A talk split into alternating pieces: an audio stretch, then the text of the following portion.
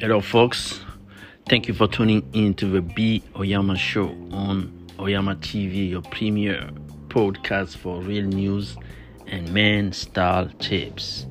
You can listen to us on Spotify, Apple Podcasts, YouTube, and everywhere you can access our podcast. I'm your host, B Oyama, for today's headline news. Uh, we got some headline news today.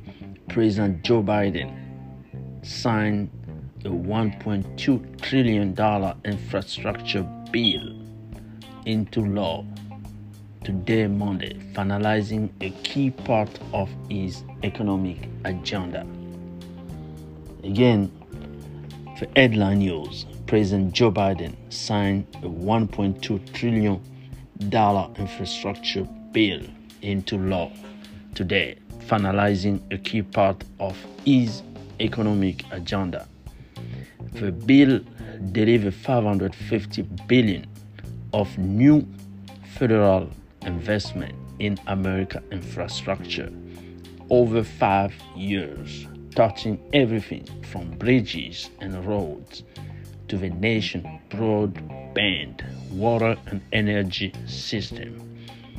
Some experts say the money is solely needed to ensure safe travel as well as the efficient transport of goods and produce across the country. So that has been uh, headline news for today, Monday, November 15, 2021. Again, President Joe Biden signed a $1.2 trillion infrastructure bill into law. So that was a quick podcast just to bring you that news today. And uh, we're going to take a quick break and back in 60 seconds where we're going to go deeper into the sign bill and see what's in it.